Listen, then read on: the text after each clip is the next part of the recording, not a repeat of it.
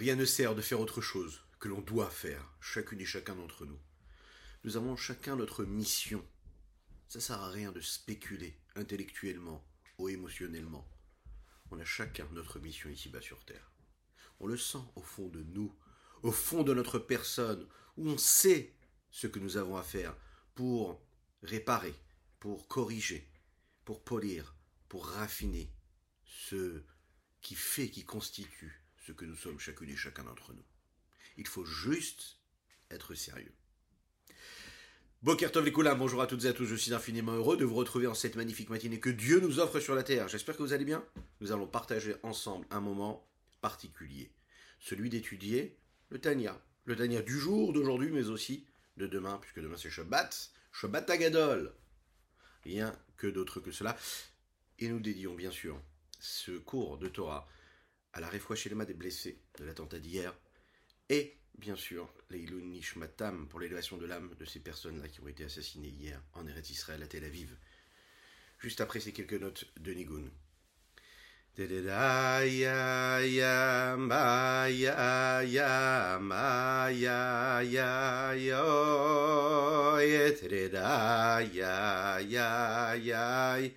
aya haya itrira ya ya maya ya aya ya ye. Itrira ya ya ya maya ya itrira ya ya ya maya ay, ay, ay, tirida, ay, ay, oh, ya, ya, ma, ya, ya, ya, ya, tirida, ya, ya, ya, ma, ya, ya, ya, ay, ay, ay, ay, ay, ya, ya, ya, ma, ya.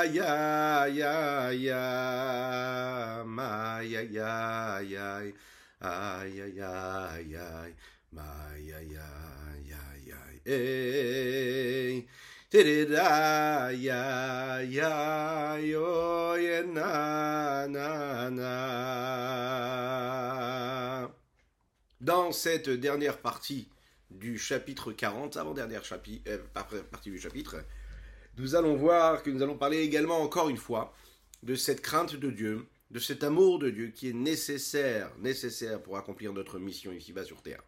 Nous allons rappeler l'exemple que nous avons donné, cette métaphore, quand on parle de cet oiseau-là, quand la Kabbalah nous parle de cet oiseau qui a besoin de ses deux ailes pour s'envoler on va comprendre ce qu'il en est et de quelle façon. Quand on étudie la Torah, quand on étudie les mitzvot et qu'on élève notre pratique, nos actions, notre étude dans les mondes supérieurs, que là-bas dans ces mondes-là, il y a le dévoilement de la lumière suprême d'Akadosh Baruch avec une puissance phénoménale.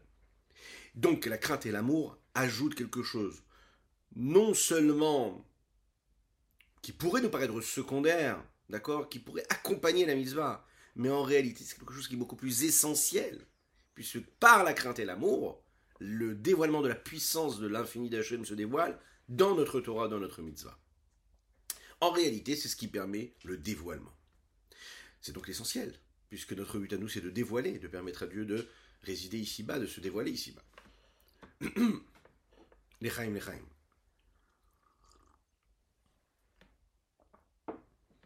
Et il faut donc savoir, il faut le rappeler qu'on étudie aussi également pour la Refoua Shelma de Avraham Nissim Ben Sultan Akashem face que les décisions qui doivent être prises soient les bonnes et que Bezrat Hashem cela nous amène la guérison totale et complète et qu'il puisse venir très rapidement danser, chanter avec nous, être dans la joie la plus totale et être présent auprès de ses proches dans une guérison totale et complète. Dites Amen et Amen, c'est important, c'est important. Abraham, Nissim, Ben, Sultana, n'hésitez pas à dire fois chez les mains, vous, même vos enfants, importance des prières des enfants, que Dieu vous bénisse pour cela. Alors, Mazé Yuvan, Eitev, on va bien comprendre qu'est-ce que cela veut dire. Cette question-là, de la crainte et de l'amour qui sont appelées ces ailes-là. Des Gadfin, Machal. Il faut savoir que de la même manière que les ailes, elles permettent à, cet oiseau-là de s'envoler, alors la crainte et l'amour, elles permettent à la Torah et la Mitzvah de s'envoler dans les mondes supérieurs. Ok, parfait. Mais de la même manière que quand l'oiseau s'envole, et quand est-ce qu'il s'envole? Quand il bouge ses ailes. Il ne suffit pas d'avoir des ailes, mais il faut aussi les bouger. Oui, quand il bat de ces ailes-là, alors à ce moment-là, vers en haut et vers le bas, et ça c'est très très très beau ce qui est dit ici, et ce qui est approfondi ici par le Rabbi Zalman à travers l'explication du Zohar, de la Kabbalah. Il faut un oiseau, c'est le corps. Ok. Il faut aussi les ailes, donc la crainte et l'amour. Mais ces ailes-là, il faut qu'elles se déploient. Et quand elles se déploient, qu'est-ce qu'elles font comme mouvement? Elles vont et vers le haut et vers le bas. Le fait qu'elles aillent vers le haut et vers le bas, ok, c'est ça qui leur donne du mouvement. Et c'est ce mouvement qui leur permet de monter. Quand vous êtes en bas, sachez juste une chose, que vous pouvez être en bas et regarder le bas, vous pouvez être en bas et regarder le haut. Si le mouvement du bas, il est dirigé pour propulser votre mouvement du haut et vous élever, alors ça fait partie de la progression, ça fait partie du cheminement, de l'évolution. Toujours garder en tête qu'on est là pour construire et bâtir, peu importe le moment qu'on est en train de vivre, c'est un moment difficile ou moins difficile. C'est toujours un battement d'ailes. L'essentiel, c'est d'être dans le mouvement. L'oiseau, il a besoin de battre les ailes vers le haut vers le bas pour pouvoir monter. Donc si tu veux monter dans les mondes supérieurs, tu as besoin de faire ce mouvement que nous appelons dans les termes de la Kabbalah, de la Chassidut, Ratso Veshov.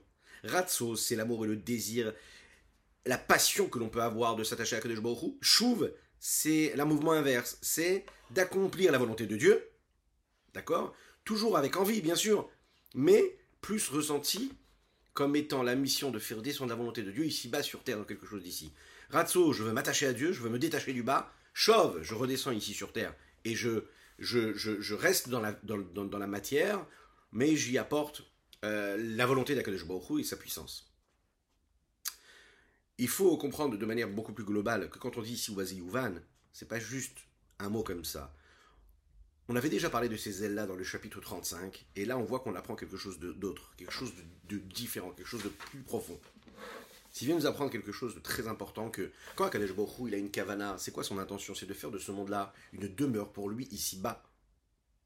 Il veut que cette demeure-là, comme une personne qui a une demeure, la seule chose qu'il a envie, c'est qu'elle soit belle, qu'elle soit bien arrangée, qu'elle soit bien décorée.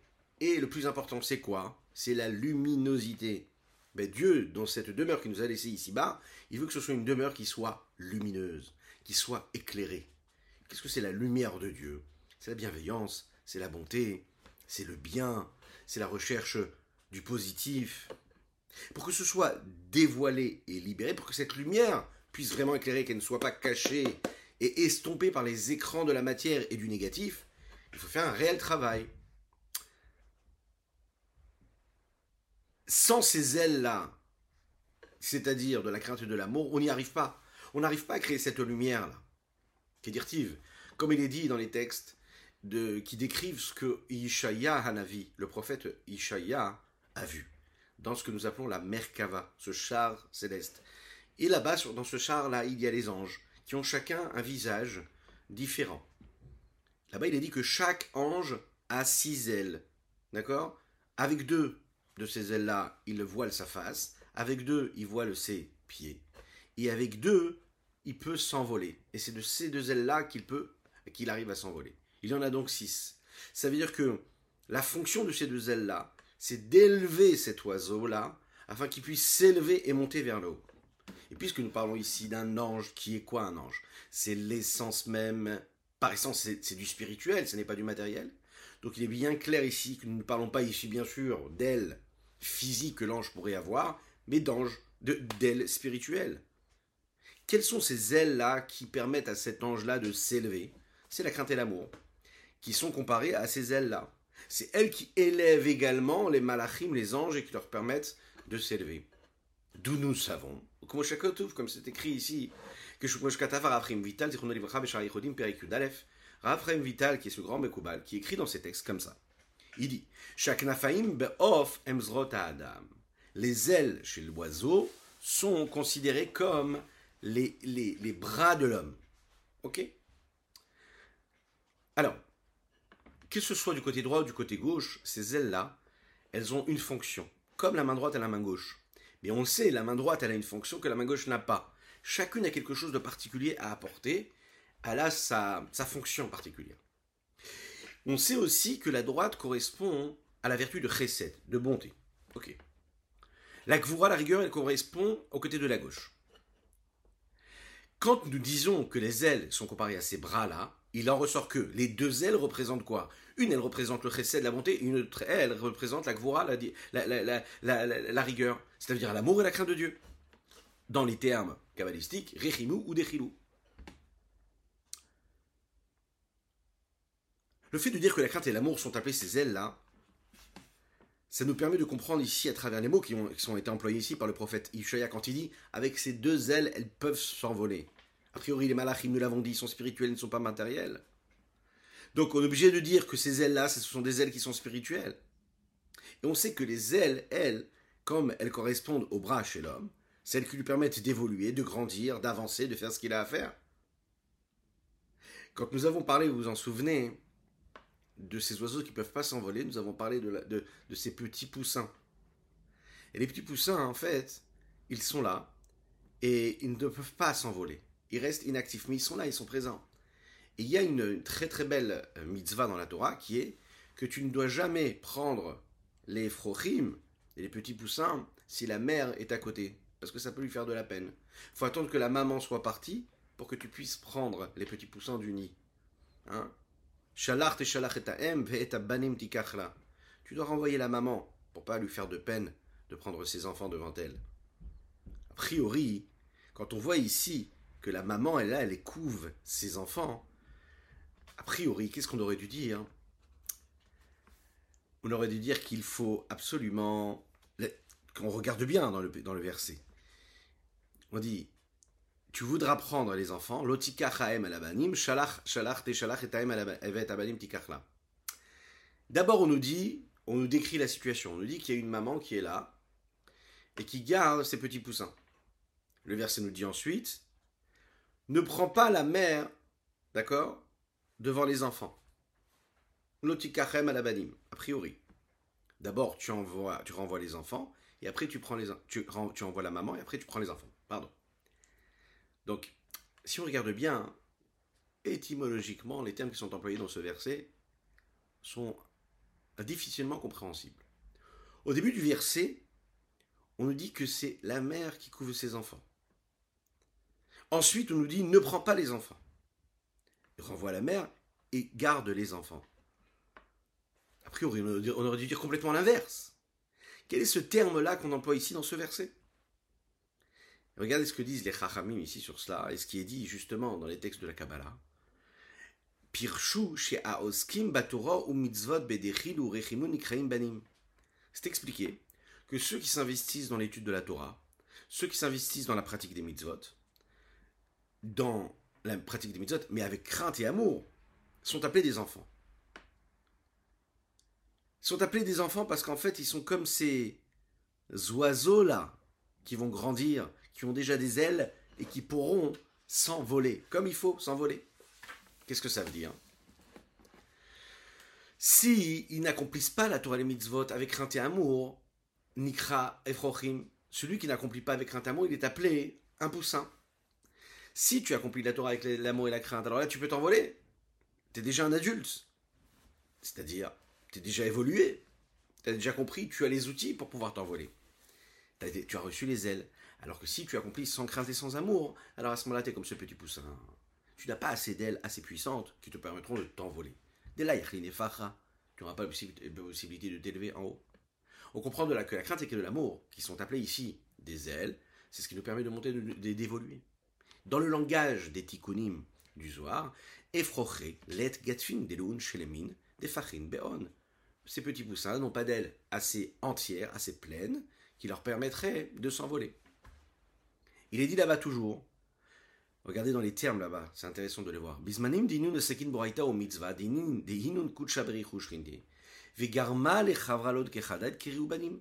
Quand le juif accomplit la Torah et accomplit la mitzvah, que ça c'est quoi? C'est la kdusha berichu, c'est-à-dire kutsha berichu, c'est Akadosh l'expression même de Dieu. Et Israël, le peuple juif, est considéré comme la shrina. Nous l'avons expliqué dans le Léché Michud Kutsha berichu. Quand on réussit à étudier la Torah comme il faut et à permettre à la dimension de l'infini de Saint béni soit-il de se révéler à travers cette étude ou cette mitzvah qu'on est en train de, faire, d'accomplir, eh bien on cause en fait une unicité, une union, et là à ce moment-là on est appelé des enfants. Quand maintenant on réussit à le faire comme il faut, on est appelé des enfants. Sinon on est appelé des petits poussins. Quand on arrive ici, à ce moment du Tanya, nous arrivons à ce que nous appelons la Haga, la note. Une deuxième note ici qui nous a été donnée dans ce chapitre 40. Pourquoi? Eh bien, cette note-là, elle est donnée parce que précisément, nous n'avons pas vu la preuve réelle où est-ce qu'était écrit ici que c'était considéré comme des ailes, l'amour et la crainte. Et surtout que ça avait été appelé aussi ces petits poussins qui ne sont pas encore évolués, qui ne peuvent pas encore s'envoler. Le Rabbi Shonzalman veut ramener une preuve des Tikkun Zohar, mais dans un autre endroit, et dans lesquels on voit vraiment la description réelle de la Torah des mitzvot, telle qu'elle apparaît, qui se, qui s'élève et qui se révèle quand elle est accomplie et étudiée avec la crainte et avec l'amour. Ici, on va voir la précision qui est donnée à un rappel dont nous avons d'un sujet que nous avons, nous avons abordé ensemble, à savoir les deux et du nom d'Akadosh Et on le sait, ces deux et sont la partie essentielle du nom d'Akadosh Là où les autres lettres du nom de Dieu sont là pour permettre le mouvement de ces deux V. Yud, Ke, Vav, Ke. Les deux E sont les essentiels ici. Et puis le Yud et le Vav ont une fonction. Ils, permettent l'évolution de ce premier E et de ce dernier E. C'est ce que nous allons voir.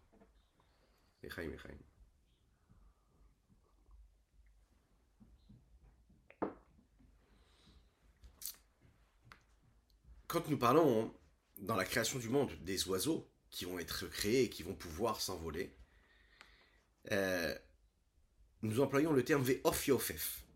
Ve'of Yofef. Dans la Kabbalah, il est dit que ce Of Yofef, ce Of là dont nous parlons, c'est pas un oiseau lambda, nous parlons d'un ange. Quel est cet ange-là? C'est un ange qui est appelé le l'ange Matat. Ne va pas rentrer dans toutes les considérations kabbalistiques, on va essayer de comprendre un petit peu ce que cela veut dire. Matat, même tête, tête. Qu'est-ce que c'est ce même tête, matat là? C'est en fait un condensé, un résumé que nous donnons dans la Kabbalah sur Matateron. C'est le nom d'un malach, d'un ange. Il est dit là-bas sur le pasouk dans Rashi, Ine anochi sholeach malach, kishemi bekirbo. Il dit là-bas, hein, dans la paracha Bishpatim, hein, il dit Mon nom est associé à lui. De quel ange nous parlons Ou Dieu est dans lequel Dieu s'associe? Et Chachamim disent que c'est ce Matateron, cet ange-là, qui a pour valeur numérique le nom de Shakai, Shin, Yud. Et puisque le Malach, réellement, lui, correspond en fait, l'ange, il correspond à l'énergie de celui qui lui apporte cette énergie-là. C'est la raison pour laquelle on l'appelle Matat. On ne l'appelle pas avec cette force-là qu'il pourrait avoir. C'est un petit peu, vous savez, comme euh, Matat, Mataron, Matronita. Une, une reine, une princesse. C'est appelé Matat parce que nous parlons ici de ce maître du monde qui est celui qui, grâce à lui, par son intermédiaire de cet ange-là, influence et donne et permet la conduite du monde, la direction du, monde. Kemamar Abotenuzal, comme les Chachamim le disent, Na'ar Haïti Gamzakanti. J'ai été jeune, mais j'ai aussi vieilli. Ce, ce malar, cet ange, la matat, oui, il est appelé à la base un matat qui est dans le monde de Yetzira, quand il est jeune, ensuite il va évoluer et il va monter jusqu'au monde d'Atsilut. C'est lui qui permet à la lumière d'évoluer, de descendre par exemple dans chacun des jours de la semaine, faire en sorte que l'amida de Chesed, la séphira de Chesed de monter, puisse évoluer et grandir à travers euh, par exemple le premier jour de la semaine, parce que c'est que chaque jour de la semaine correspond à une mida, ce qui nous permet d'arriver à la mida de Malchut le jour de Shabbat. Chesed Netzachot Yesod, Malchut.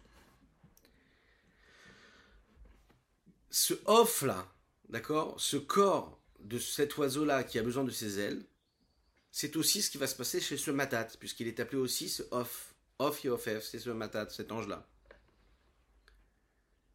Et dans ce qu'il est, on peut voir cet ange-là, on peut voir l'apparition des quatre lettres du nom d'Akadosh du nom de Dieu, qui sont la forme de ces lettres qui correspond à la forme des différentes parties du corps, si l'on peut l'appeler ainsi, de cet ange-là.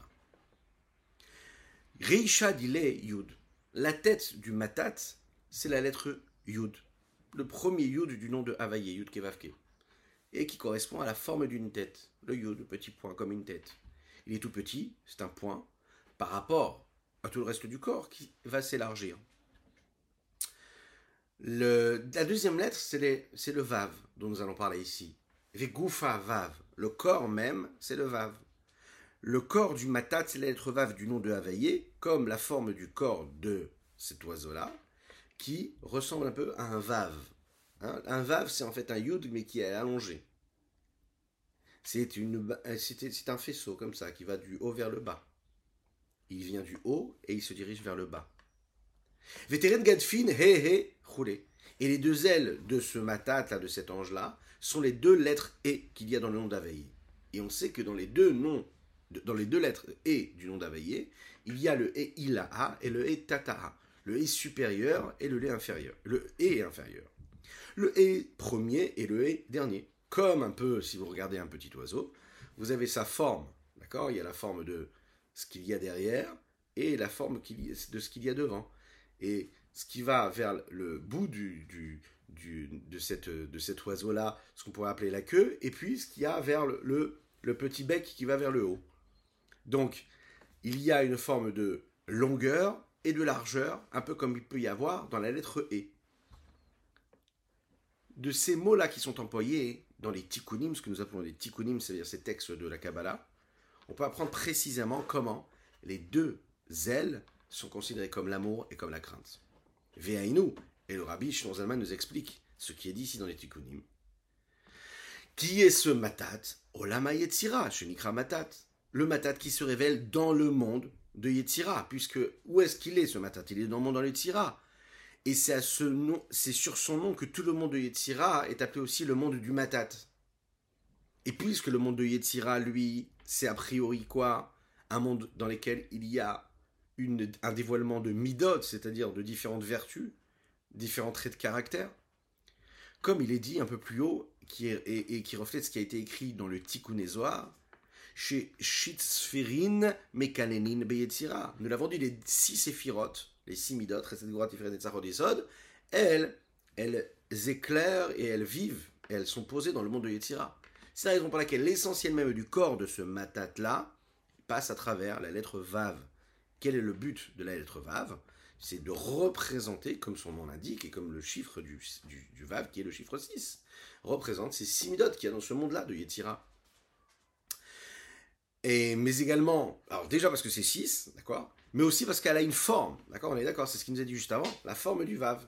Qu'est-ce que c'est? C'est le fait de diffuser quelque chose qui est tout en haut et de le faire passer jusqu'en bas.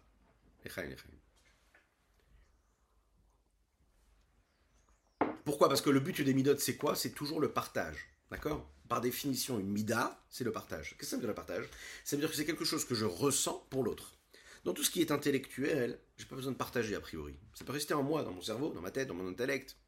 Quand il s'agit de midot, d'émotions, de ressenti, il faut qu'il y ait quelque chose d'autre. Il faut qu'il y ait une force extérieure ou qui a motivé ce que je suis en train de ressentir. Il faut qu'il y ait un partage. Il faut qu'il y ait quelque chose. Ça peut être de la bonté, de la rigueur, peu importe. Mais ça a besoin d'être vécu dans le partage. J'ai besoin de faire en sorte que celui qui est en face va être impressionné, va être touché par ce que je ressens ou pas. Si c'est bien, eh bien, je vais éprouver de l'amour. Donc ça éveille en moi quelque chose qui est du côté du, du chesed. C'est quelque chose de négatif. Alors, eh ça peut réveiller, que Dieu nous en préserve, une détestation, quelque chose de, mauvais. Quand il s'agit d'une personne, si c'est quelque chose de négatif, il faut que ce soit, bien sûr, euh, euh, euh, détesté. Donc on voit ici que le corps est l'essentiel du matat, c'est la lettre vav qui représente les midot. Maintenant, dans notre Torah, dans notre mitzvah, à quoi ça correspond? Alors regardez ce qu'il dit ici. Ça fait partie dans différentes parties de la Torah, nous avons la Torah, nous avons le Mikra par exemple, l'étude du Chumash, etc., du Tanakh. Nous avons l'étude de la Mishnah, nous avons l'étude de la Halacha, de la Gemara, et puis nous avons l'étude de la Chassidut que nous sommes en train d'aborder.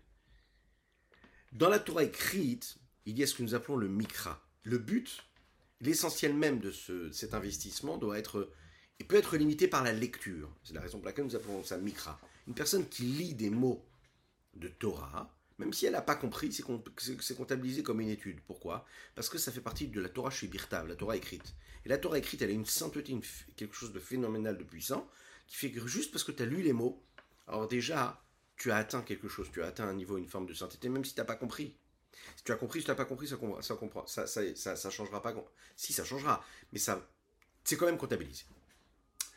La Torah chez Balpé, la Torah orale, elle a besoin d'être comprise pour qu'elle soit comptabilisée et, et, comptée comme de la Torah réelle. Quand on étudie la partie de la Mishnah, la partie de la halacha, la loi juive, on apprend est-ce que c'est permis ou soit interdit, est-ce que lui il a le droit, est-ce qu'il n'a pas le droit. C'est-à-dire qu'on est dans la forme de midot, le fait de dissocier et de faire des différences entre ce qui est permis et interdit, c'est ce travail-là de raffinement, de dire que ça c'est bon, ça c'est pas bon, ça c'est de la rigueur, ça c'est pas de la rigueur, etc. Donc il y a une différence fondamentale entre la Mishnah, par exemple, et le Talmud. Quand j'étudie le Talmud, l'essentiel de mon étude, c'est quoi? C'est d'essayer de comprendre bien l'intellect, la compréhension. Je vais faire un pile-poule, je vais comprendre le décret rabbinique, pourquoi est-ce qu'il a été donné de ce sens-là, et pourquoi est-ce que c'est dans ce sens-là, et pourquoi ne pas dire autre chose, et je vais aller de, ce côté, je vais aller d'un autre côté. Je vais approfondir mon étude, et je vais ramener des preuves, et je vais contredire ces preuves, et je vais trouver des réponses, et je vais... Alors quand j'étudie la Mishnah, la Mishnah c'est quoi? C'est ce qui se rapproche de la halacha. Ce sont des lois qui ont été prescrites et qui sont claires, qui sont nettes, qui sont précises. Voilà ce qu'il faut faire. Ça c'est permis, ça c'est interdit. Ça c'est de la bonté, ça c'est de la rigueur. C'est donc l'expression même de la des midotes, des vertus. Et puisque Matat, lui, il est dans le monde de Yetzira, et on a, on a étudié ensemble que le monde de Yetzira, c'est le monde où se trouvent quoi? Les différentes vertus, les traits de caractère.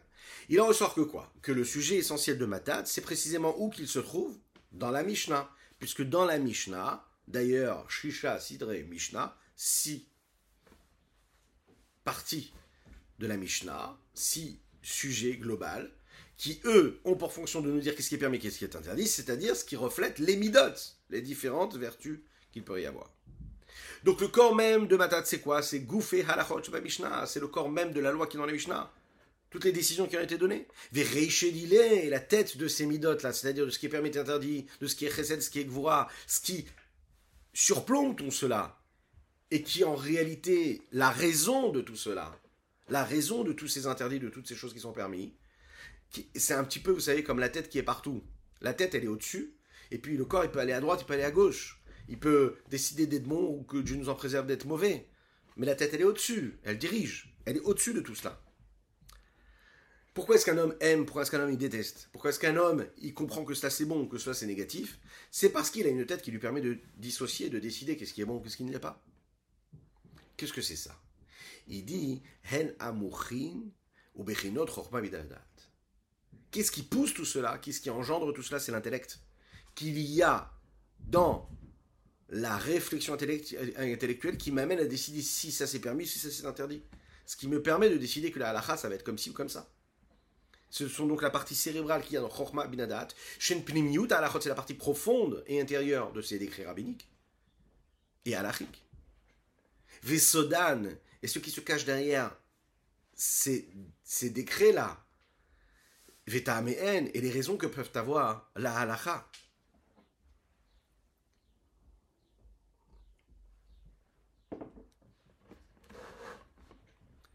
Alors que les deux autres parties c'est-à-dire la crainte et l'amour, sont appelés les ailes, parce qu'ils ne sont pas l'essentiel.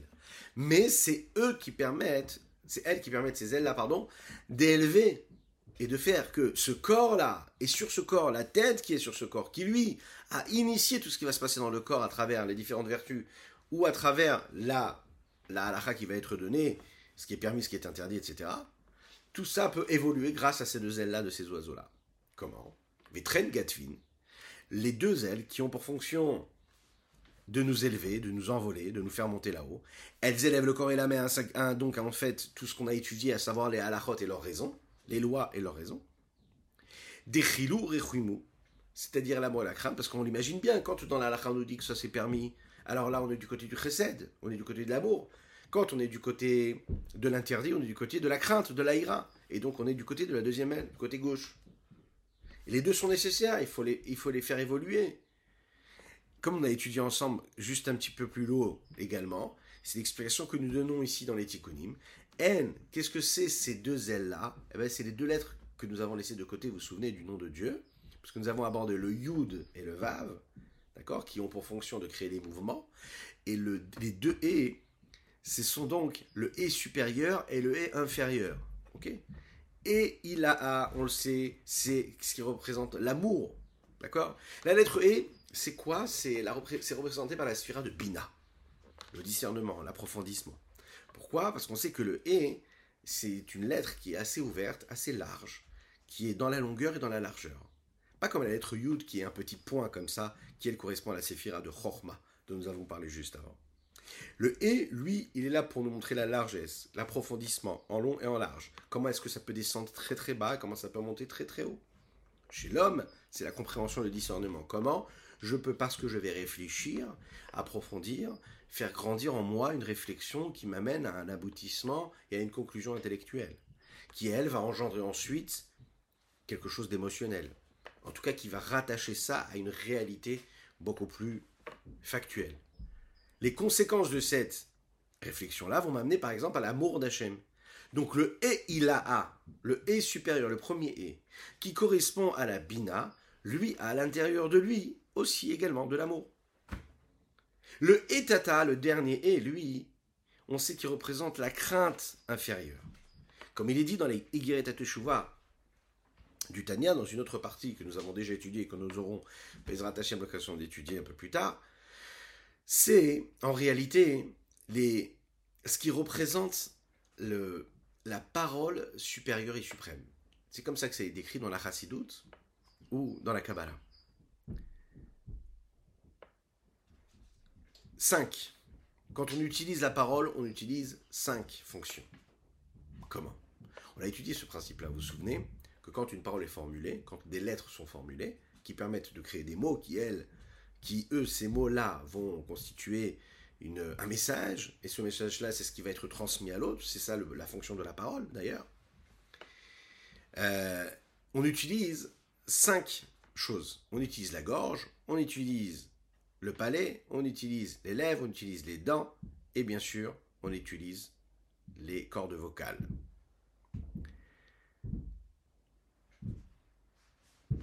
C'est ce que je dis, oui, on a dit les cinq. Euh, donc, quand j'utilise ces cinq choses, j'utilise les cinq modes de fonctionnement qui m'ont été donnés pour parler. Maintenant, comment est-ce que je peux parler? Il faut que j'ai du souffle parce que le souffle sort du cœur et qui se trouve dans toutes les lettres et qui va se séparer à travers tout ce que le corps de l'homme est capable de produire, tous les arrêts qu'il est capable de donner à travers la parole, à travers la prononciation, à travers les lèvres, à travers la langue, à travers la dent, les dents, etc., le palais. Ce souffle-là, quand il sort tel qu'il est, sort, c'est l'expression même de la lettre E. C'est-à-dire que quand on n'utilise pas tous ces moyens, à savoir les lèvres, où on n'arrête pas le son, on fait sortir juste un son qui vient de la gorge, du souffle, du cœur, hein, c'est juste un A qui sort. D'accord? Un A. Et c'est quoi ce A? C'est ce qui représente le E. Donc, qu'est-ce qu'on voit ici? Qu'est-ce qui permet à chaque lettre d'être scalée et d'avoir un son de cette façon, un son d'une autre manière, d'être sortir et d'être défini comme telle lettre ou une autre lettre?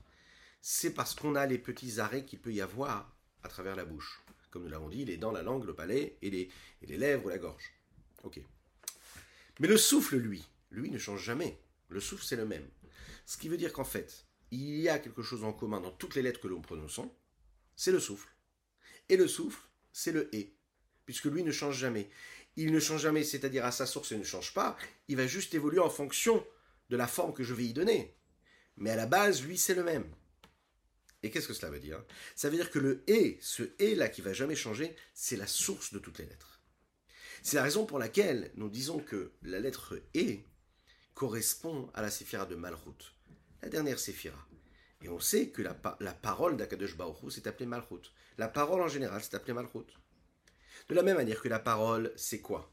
C'est le potentiel qui nous permet de faire passer, de transmettre un contenu, quelque chose que nous avons à l'autre, d'exprimer quelque chose vers l'extérieur, eh bien la séphira de Malchut, elle aussi, son but à elle, c'est de transmettre tout ce qu'il peut y avoir dans les autres midotes qui la, qui la surplombent et qui la, qui la précèdent, mais d'être le moyen de transmission, celle qui passe, celle qui transmet à l'autre au monde qui vient juste après, et même de créer grâce à cette vertu de Malchut. C'est d'ailleurs ce, ce qui se passe à travers la parole, on crée quelque chose. Chez l'homme, la Malchut est bien plus bas que l'intellect et que le sentiment. Elle est uniquement la force, uniquement quand on dit uniquement, c'est une noblesse phénoménale déjà, il faut le savoir. Elle a cette force potentielle-là de faire descendre ces choses-là, ces éléments, le plus bas possible, mais aussi grâce à elle de pratiquer, de faire et d'agir. C'est grâce à elle. Quand on sert Dieu, hiratata, hiratata avec cette crainte inférieure, eh bien à ce moment-là, hein, c'est l'expression même que Dieu nous demande d'avoir, savoir Ol Malchut Shamaim, c'est de prendre sur soi le joug de la royauté céleste. Pas parce que j'ai compris, parce que j'ai analysé intellectuellement, mais parce que je me suis soumis, parce que je me suis annulé de manière réelle à quelque chose qui me dépasse, qui est plus élevé que moi. C'est la raison pour laquelle prendre sur soi le joug de la royauté céleste, ça inclut également comme la peur et la crainte du roi que l'on pourrait avoir.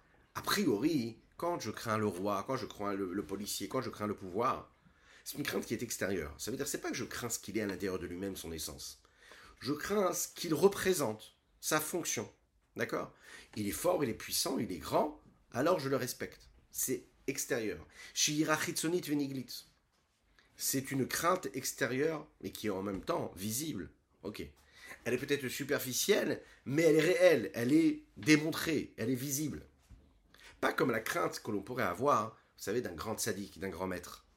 Quand on voit un grand maître, un grand sadique, on n'est pas tétanisé, on n'a pas peur. C'est une crainte profonde, c'est une forme de soumission intérieure. On ne se sent comme de la poussière. On sent qu'il y a quelque chose d'extraordinairement grand et fort et puissant devant nous. On s'annule complètement. Ça, c'est les deux ailes. Les deux ailes, ce sont donc l'amour et la crainte extérieure qui nous permet d'élever, grâce à la rote, aux lois, les raisons qu'elles peuvent avoir, la Torah et les mitzvot que nous étudions et que nous faisons vers des mondes supérieurs. Par contre, ici, ce qu'il faut savoir, quand nous parlons de Irat Ilaha Ira Boshet, la crainte supérieure qui est la crainte de ce que nous appelons avoir honte, être gêné, cette gêne-là que l'on peut avoir, par exemple, comme nous l'avons dit, d'un grand sadique, la crainte que nous avons et la soumission que nous avons, elle provient de son essence et non pas de ce qu'il diffuse, de ce qu'il renvoie. Cette crainte de Dieu-là, c'est en fait avoir la crainte de Dieu, non pas parce que je vois tout ce que Dieu fait ici-bas sur terre, la façon avec laquelle il se révèle, mais j'ai une crainte qui vient de la profondeur de l'essence même de l'infini du Saint béni soit-il. Ça veut dire quoi? À savoir que rien n'existe devant lui je peux m'émerveiller du fait que Dieu ait créé un monde parce que je vois que c'est un monde qui est grand. Je réfléchis à cette profondeur. Je réfléchis à ça. Je me dis, mais c'est pas possible. Qui qui est derrière toute cette grandeur? Je me dis, ah ok, Dieu il est grand. Je suis émerveillé, un peu comme un enfant à qui il faut expliquer quelque chose et on va lui montrer plein, on va lui montrer des images, on va lui montrer des couleurs, des différences, afin qu'il puisse prendre conscience de ce qu'on a envie de lui expliquer. On a un peu des enfants, on lui donne un monde qui est ce grand parc d'attractions, et on nous montre tellement de choses, on montre le minéral, le végétal, l'animal, les zones, les différences, la grandeur, etc. etc. Ah, il y a le niveau, on n'y voit même pas, mais même quand on prend conscience de tout cela, on réfléchit, on se dit Waouh, Dieu est grand Je suis tellement petit, je crains Dieu. Il y a le niveau supérieur qui est que j'ai même pas besoin de te montrer tout cela. Pourquoi est-ce que tu crains Dieu pour ce qu'il est lui? Ça veut dire quoi ce qu'il est lui? Ce qu'il est, ce que tu n'es pas du tout, à savoir que rien n'est devant Dieu. Et la différence, elle est là. Si je crains Dieu parce que je vois le monde tel qu'il est, comment Dieu il apparaît dans ce monde-là euh, euh, euh, dans lequel nous vivons, alors c'est une crainte qui est motivée par quelque chose qui est, bon, voilà, je t'ai montré, je me suis imposé à toi, ok, tu, me crains, mais c'est superficiel. C'est un niveau, attention, hein. faut déjà réussir à le faire. Parce qu'on passe notre vie parfois à vivre complètement à côté de cela, de cette conscience. On n'y croit même pas, on, ne le voit même pas en fait. Mais il y a un niveau qui est supérieur, c'est quand tu réussis à, comprendre que tellement Dieu il est grand, il n'a pas besoin de te prouver qu'il est grand. C'est que toi tu te sens tout petit. Tu te sens complètement annulé à lui. Donc un c'est par le haut, c'est par le dévoilement, l'autre c'est par une soumission intérieure beaucoup plus profonde.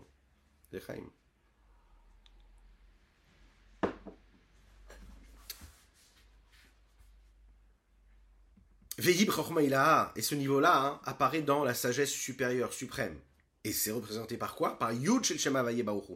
Par le Yud, par ce petit point du nom de Havaye Yud Kevavke, Saint béni soit-il, qui lui éclaire où? Dans le monde d'Atsilut. Mais j'ai oublié trois mots, donc je vais les dire quand même. Cette crainte dont nous parlons ici, nous en il est en train de nous dire ici le Rabbi Shlomo Zalman, il n'en est pas question dans les tikkunim, ok? Cette crainte-là, euh, très très très importante, qui est, qui, est, euh, fondamentale et qui est à l'intérieur de nous, à l'intérieur de Dieu, qui représente son intérieur, pourquoi elle n'a pas été dévoilée? Parce que c'est un niveau qui est très difficile à atteindre. Ça fait partie des secrets d'Hachem. Il n'y a que des tzadikim, des grands tzadikim qui œuvrent avec ce niveau de soumission totale qui peuvent saisir qu'est-ce que ça veut dire de recevoir le joug de la royauté céleste sans avoir besoin de la preuve du monde qui existe? Et nous l'avons dit, elle est dans cette sagesse suprême-là, Yud Shel Avaye, c'est le Yud du nom du Yud Kevavke, qui lui est clair dans le monde Atsilut. Et c'est là-bas qu'elle se trouve. Comme il est dit dans les textes de la Kabbalah, qui s'appelle le Reaya Mehemda. Donc qu'est-ce qu'on voit ici? L'essentiel et le but, c'est quoi? C'est juste que l'on puisse s'envoler, que l'on puisse voyager, que l'on puisse s'élever. Rien ne sert de stagner. A priori, pourquoi est-ce que la crainte et l'amour sont appelés ces ailes-là? Qu'est-ce qu'il y a de si particulier dans l'amour et la crainte au point de les coller à cette euh, métaphore-là qui est les deux ailes que l'oiseau peut avoir? Quel rapport y a-t-il entre les deux? Ah, il nous dit comme ça. De la même manière que les ailes de l'oiseau, ça n'est pas une partie essentielle du corps. La preuve, c'est que l'oiseau, sans les ailes, est-ce qu'il peut vivre? Bien sûr qu'il peut vivre, il n'a pas besoin des ailes. Et sa vitalité ne dépend pas de ces ailes-là, comme nous avons étudié, nous en avons parlé déjà hier et avant-hier, qui est dit Nan, comme nous l'avons enseigné dans la Mishnah qui concerne les lois des fautes, à savoir de ce qui est permis la consommation ou pas. Ni loi ah, si on a retiré les ailes du corps de l'oiseau de, de, l'oiseau ou de l'enfant, de, de, de, eh donc, de, de, cet oiseau-là, est-ce qu'on a le droit de le consommer? Eh bien, on nous dit qu'elle est kshira, c'est permis la consommation. Et ça n'est pas du tout taref. Pourquoi? Parce que même sans les ailes, l'oiseau, il peut continuer à vivre. Alors que dans la Mishnah, qu'est-ce qu'on voit ici? On voit que si par contre le corps, il y a quelque chose qui a été détérioré, dans le corps, là à ce moment-là, ça pose réellement problème. Qu'est-ce qu'on apprend? On apprend que l'essentiel même, et, et, ce qui est essentiel ici, c'est quoi? C'est la tête et le corps. Veaïka ou roche au vechol goufo. Pourquoi? Parce que c'est dans sa tête que dépend sa vitalité, et dans son corps, qui a sa vitalité qui lui permet de vivre, et pas dans les ailes. Et les ailes sont là juste pour l'aider, aider la tête et le corps à s'élever. Les Kardec Machal, c'est la même chose dans ces ailes-là, dans la Vaï, la Ira, la crainte et l'amour ne sont pas l'essentiel. Qu'est-ce qui est essentiel? À Torah ou mitzvot, c'est la Torah et les mitzvot qui sont l'expression même et la réalisation même de ce qu'Akadosh Baruch nous demande, à savoir d'accomplir la Torah et les mitzvot. Comment? Réellement, parce qu'il nous demande un accomplissement, ce qu'il nous demande lui, et parce que nous apprécions nous-mêmes.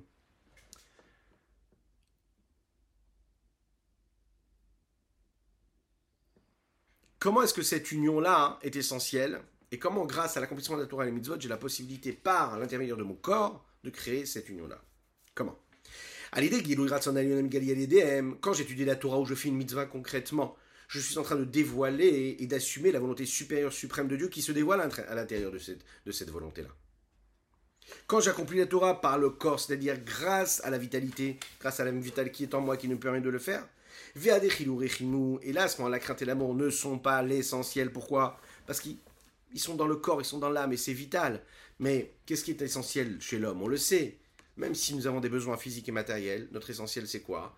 C'est notre, âme spirituelle, notre âme divine, celle qui nous permet d'avancer vers notre but essentiel qui nous rapproche d'Hachem. C'est elles qui ont pour mission de nous aider cela. Donc cet amour et cette crainte-là, elles sont là que pour, pour être les ailes, Ma'alinotan, elles élèvent la Torah et les mitzvot, qui sont le corps et qui sont la tête. C'est la raison pour laquelle on a besoin quand même de ces ailes. Pour les élever, les faire monter, les makom shigale borat aratson, vers un endroit où là va se dévoiler la, volonté supérieure et suprême de Dieu, qui est la volonté de Dieu, qui est quoi l'infini du Saint béni soit-il qui se révèle. Afin que Ve'aïchoud, qu'il y ait le dévoilement de l'union et le fait qu'il y ait à ce moment-là le dévoilement d'une lumière qui vient de l'infini vers le bas, il y aura donc à ce moment-là l'adoucissement des rigueurs. Pourquoi? Parce qu'il y aura un dévoilement qui sera tellement grand et que tout le principe du Tzimtzum ici disparaît, s'estompe complètement, donc lui ne va pas cacher et voiler cette lumière qui vient du haut, mais il va tout faire pour aider à faire rentrer cette lumière-là dans le réceptacle de celui qui reçoit. Il faut savoir que cette union-là, cette unicité, ce Ihoud-là, ne se dévoile pas dans ce monde-là avant la Géoula qu'on espère très rapidement. Pourquoi? Parce que dans ce monde-là dans lequel nous vivons, dans le Olam la lumière de l'infini de Samid soit-il est estompée, elle est cachée. Il y a besoin d'amour, il a besoin de crainte. On a besoin de cet amour et de cette crainte-là pour permettre à cette Torah et ces mitzvot que nous faisons, pour les élever. Afin que par cet intermédiaire-là, il y ait cette union-là qui se révèle de Dieu. Chez N, parce qu'il faut savoir que le monde supérieur, dans lequel la lumière de l'infini soit-il se révèle, même si ici tu ne le vois pas quand tu fais la mitzvah. Tu n'as pas l'impression de voir un dévoilement de lumière. Mais parce que ici, il y a le tzimtzum, ici tout est caché, tout est voilé. Mais au moment où tu fais une mitzvah, comme on l'a déjà expliqué, vous vous en souvenez, que le Olamaba, c'est pas demain, c'est pas après-demain, le Olamaba, c'est maintenant. C'est-à-dire qu'au moment où tu es en train de faire une mitzvah, au même moment, tu es en train de créer quelque chose dans un autre monde qui se révèle. C'est-à-dire qu'il y a une réelle lumière de Dieu qui se révèle. Ah, nous, on ne peut pas le voir parce que le réceptacle, lui, il est encore estompé. Il dépend de ce tzimtzum. Mais là-haut, il se passe réellement quelque chose. on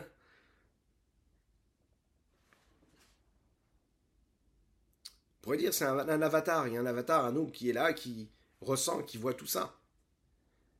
Mais ici, on a besoin, de, l'amour et de la crainte afin d'élever tout cela. Chez N, parce que les mondes supérieurs dans lesquels il y a la lumière et le, dévoilement de l'infini Sami, soit-il dans lesquels il y a cette union-là, ce sont les mondes de Yetzira, vers lesquels monte notre Torah, notre mitzvah, grâce à quoi? Grâce à l'amour et la crainte que nous avons à l'intérieur, amour et crainte naturelle.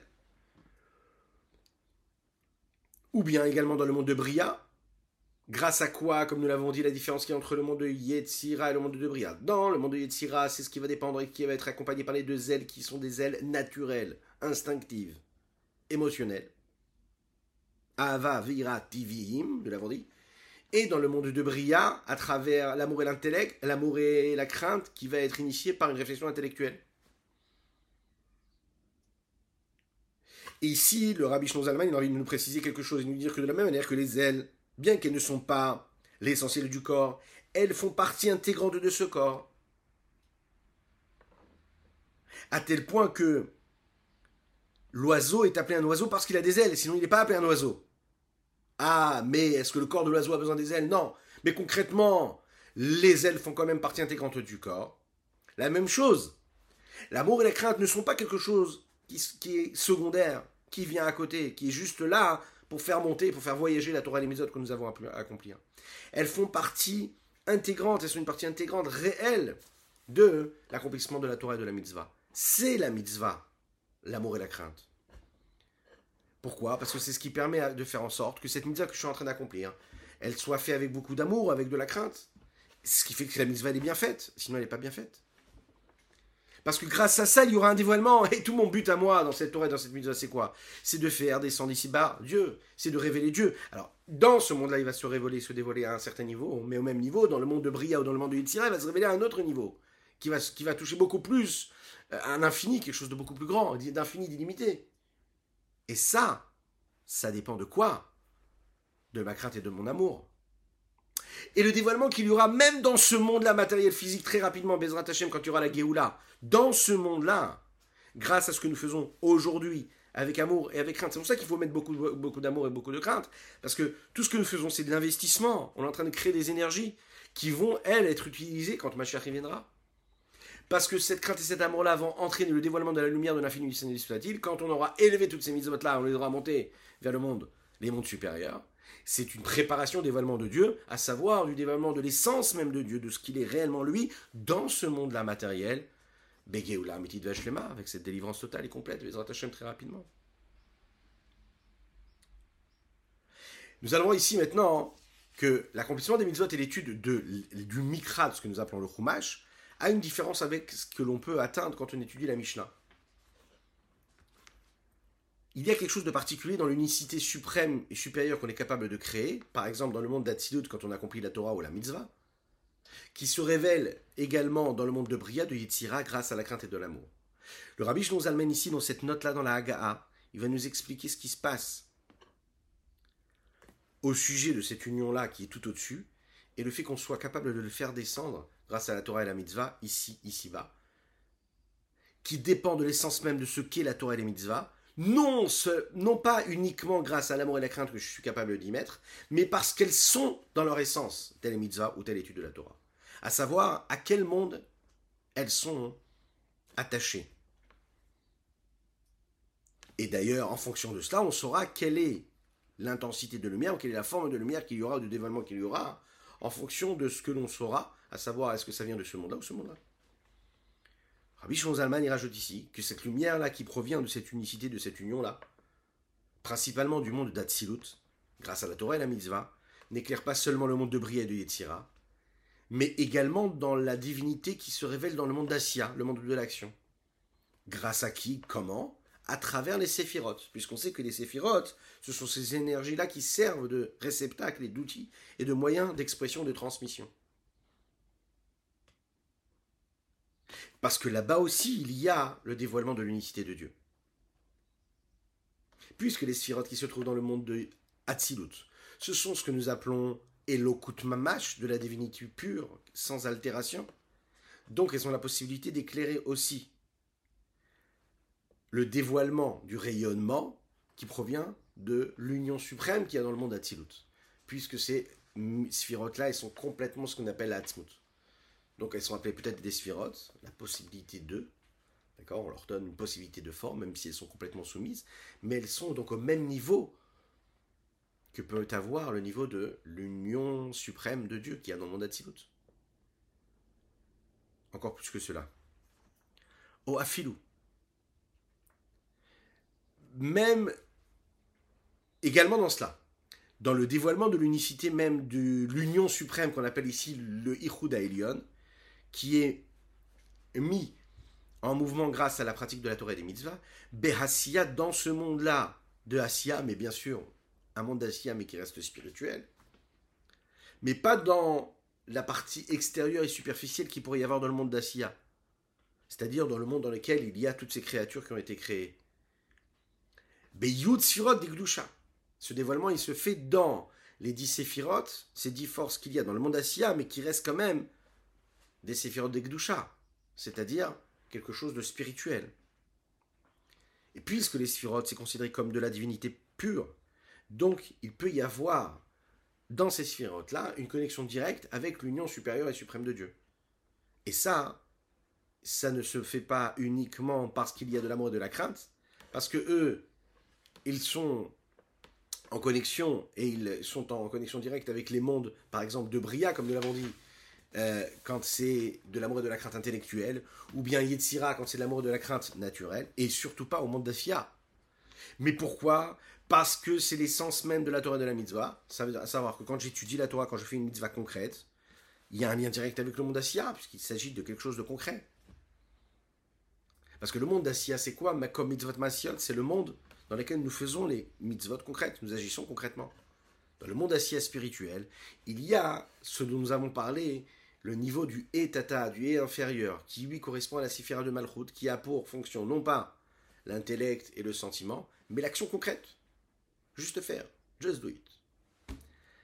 C'est la raison pour laquelle quand un homme, il va étudier du mikra, c'est-à-dire la Torah, les Nevi'im, le Ketuvim, la Bible, sans comprendre, sans ressentir, il lit juste les mots, avec une soumission, quelqu'un qui va dire Teilim comme ça, avec une, une ferveur, avec une authenticité, une intégrité, une simplicité, une innocence.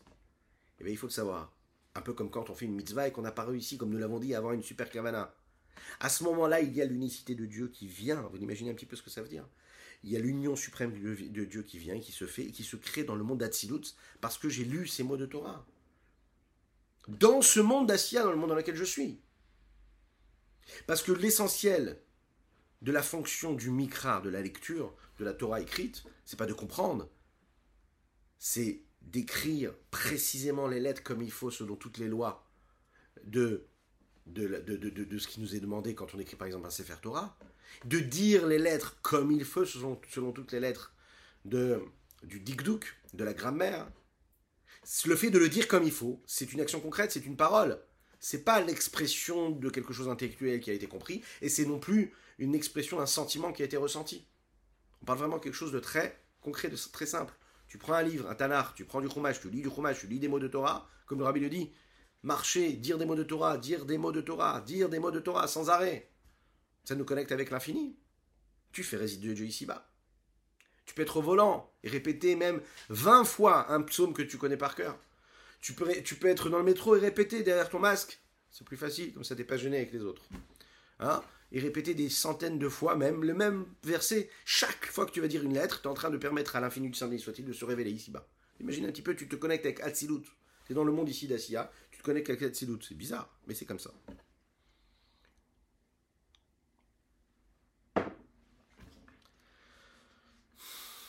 Parce que dans les lettres de la Torah, hein, il y a une doucha, il y a une sainteté particulière. Lorsqu'on va prendre des lettres et que l'on va hein, associer une lettre avec l'autre, on est en train de créer quelque chose. Dans les lettres de la Torah et du Tanakh, il y a la volonté et la sagesse de Dieu qu'il y a. Et même si un homme ne les comprend pas, quand il les lit, il est en train de s'unir avec quoi? Avec la volonté et la sagesse suprême de Dieu. D'après la halakha, un homme qui dit des mots de Torah et ne comprend pas ce qu'il est en train de dire, c'est considéré comme quelqu'un qui a accompli la mitzvah de l'imoud Torah, de l'étude de la Torah. J'ai lu des versets, j'ai pas compris. Eh bien, tu as fait la mitzvah de l'imoud Torah, tu as étudié la Torah. C'est la raison pour laquelle tu peux faire la bénédiction à chaque al divrei Torah. Tsiroufé otiot, c'est-à-dire le fait que je vais rattacher une lettre avec l'autre, ça crée des combinaisons. Et la combinaison de toutes ces lettres-là, d'ailleurs, il y a des explications kabbalistiques phénoménales sur chaque lettre qui est associée à chaque lettre, pour faire des mots, pour faire des phrases, etc. etc. Donc même si on n'en est pas conscient, on est en train de les produire, ces combinaisons-là et ces associations-là. Torah le Ramban Nachman dit que toute la Torah, ce sont des noms de Dieu. Chaque lettre qu'il y a dans la Torah, c'est de l'expression, c'est le nom d'Hachem. Qu'est-ce que ça veut dire, ces noms d'Hachem? Kriyat Torah, Likro, Mikra.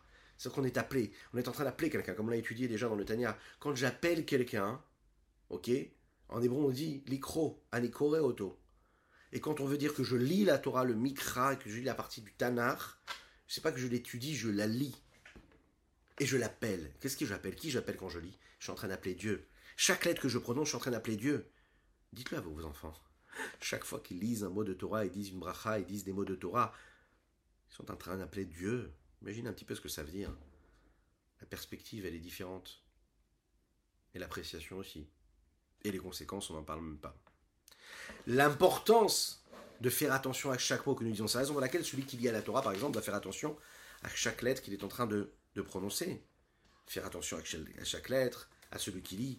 Faire attention aussi quand on, étude, quand on, quand on écoute euh, euh, la, Torah, par exemple, de bien écouter, bien entendre tout ce qu'il faut, chaque lettre, être concentré, ne pas parler pendant la lecture de la Torah. Ce qui nous amène, pour conclure, aux deux autres éléments qui sont par exemple la Mishnah et le Talmud.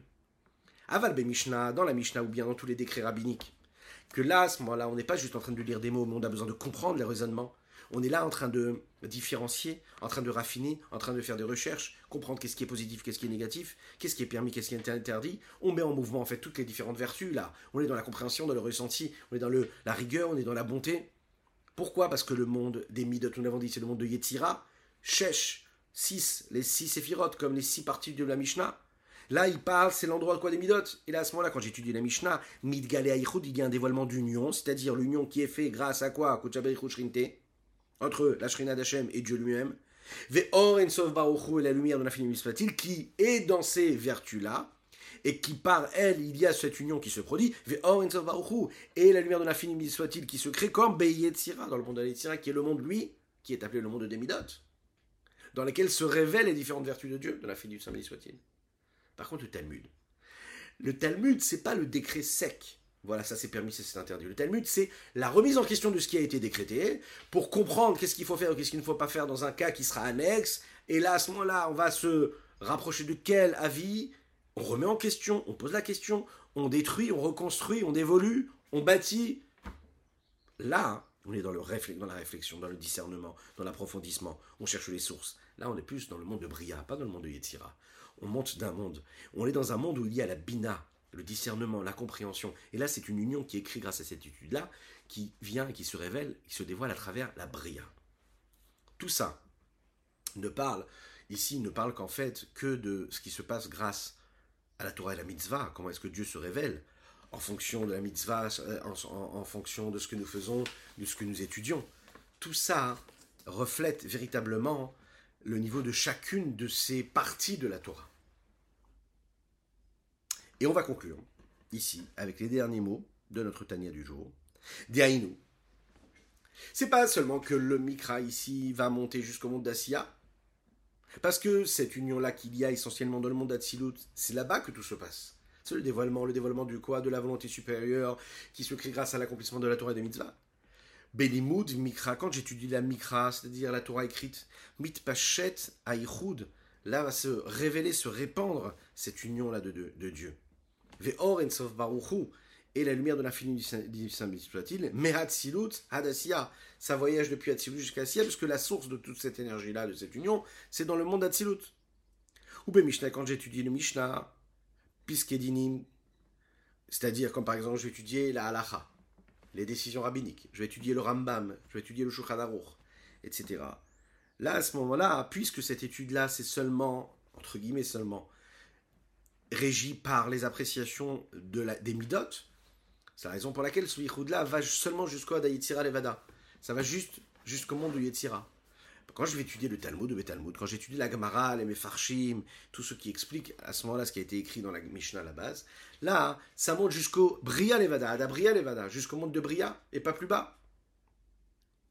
Mais ce que j'ai compris à travers l'étude et la lecture du Mikra, c'est pas de dire que le Mikra, il est uniquement dans le monde d'Assia, parce que c'est quelque chose qui fait partie de l'action concrète sans compréhension ou sans ressenti a priori. Et que la Mishnah, c'est juste dans Yetzira. Et que le Talmud, c'est juste dans Bria. Pourquoi? Parce que Kikulan Batsilut, toutes les parties de la Torah correspondent à quoi au monde Atsilut Et que quand je les étudie, alors en réalité, je suis en train de créer des connexions, des unions, des nuicités avec quoi? Avec des dévoilements qui se créent avec le, dévoilement de Dieu qui est l'infini soit-il, qui est dans le monde d'Atsilut.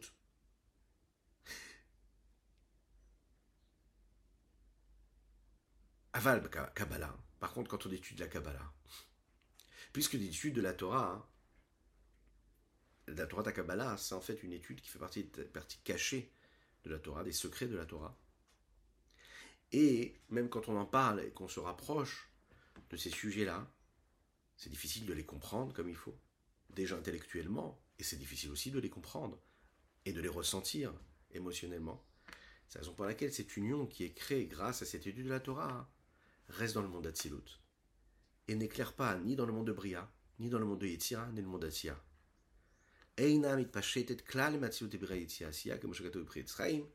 Comme il est dit, pour, euh, comme il est dit dans le Etzraïm, dans le prix Etzraïm, dans ces textes-là de Kabbalah, que quand on étudie cette étude-là, on est capable de créer quelque chose dans le monde d'Atsilut, mais on n'est même pas conscient de ce qu'on est capable de révéler ici-bas, parce que ça touche ni notre intellect, ni, nos émotions. Voilà ce qu'on pouvait dire sur ce Tanya, de plus en plus dense, qui est rentré un petit peu dans le vraiment dans le fond du sujet et surtout qui nous fait prendre conscience de la valeur que peuvent avoir juste des mots de Torah, l'impact, l'influence que cela peut avoir. Que Dieu vous bénisse et qu'il vous protège. Passez un bon Shabbat de paix et de sérénité. Nous avons étudié pour la Lema d'Abraham Nissim Ben Sultana, également pour toutes ces personnes qui ont été blessées en Eretz Israël, pour l'élévation de l'âme de ceux qui ont été assassinés, et que Dieu fasse leur sang soit vengé, qui nous envoie le Mashiach Tzidkenu, le Mashiach, qu'on puisse étudier notre première, première fois, notre prochaine fois Bezrat comme la première d'ailleurs, Bezrat Hashem, donc après Shabbat, avec une. Bah, sur l'esplanade du Beth vous savez, à Yerushalayim reconstruit. Pourquoi? On ne peut pas demander mieux. C'est le moment, plus que jamais. Rappelez-vous qu'aujourd'hui, nous sommes le Erev Shabbat, Shabbat Agadol, ce Shabbat qui est grand, que Dieu nous donne les forces d'être grand, de voir les choses grands, et de voir les choses selon leur profondeur, leur essence, à savoir le dévoilement d'Akadosh Baruch ici va sur terre dans tout et pour tout, partout, tout le temps, pour tout le monde. Shabbat Agadol, celui qui précède le jour de Pessah, qu'on soit délivré, une véritable délivrance, singulière, particulière, mais aussi globale, du Ham Israël, du peuple juif. Que Dieu vous bénisse.